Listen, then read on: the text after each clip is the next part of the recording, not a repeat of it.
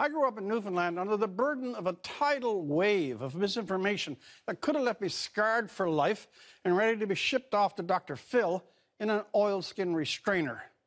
I was from Placentia Bay, the fog factory of the entire universe. I never knew what the sun looked like till I took a trip to Gander when I was about 15, and even then thought it was a trick of the Americans.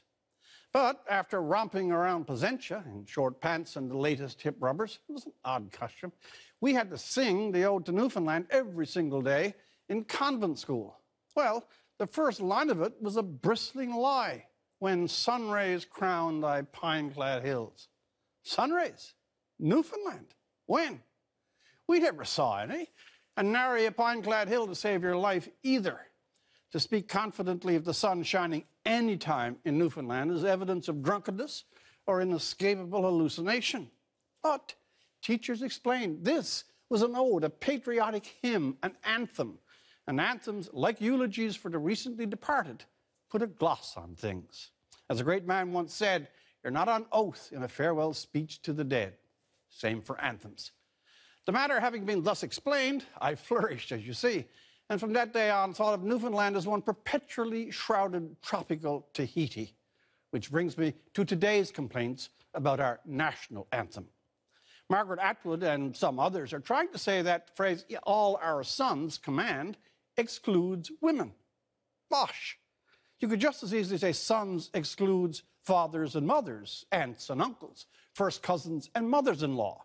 Sons refers more to generations than gender sons in the anthem was not a salute to young males.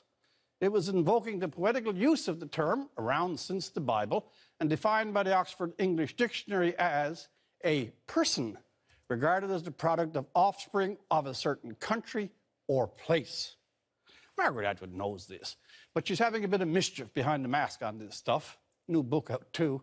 And throwing a prickly rose to the feminist, there's a pea under my mattress brigade may also be a rearguard action to distract from last week's testosterone tsunami, the David Gilmour saga. Sons in the Anthem is a poeticism for all Canadians, for all citizens, all patriots. If we are looking for a real injury to our national pride, something that will revolt the heart of every Canadian, then note this that some dumb cur with a jelly bean for a brain just Monday night painted over the new statue of Canadian hockey's holy family, the Gretzkys.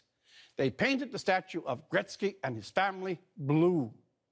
Anthem schmanthem. You want a real patriotic outrage to get behind? A blasphemy against hockey and its first and almost holy family. That's something to stand on guard against. For the National, I'm Rex Murphy.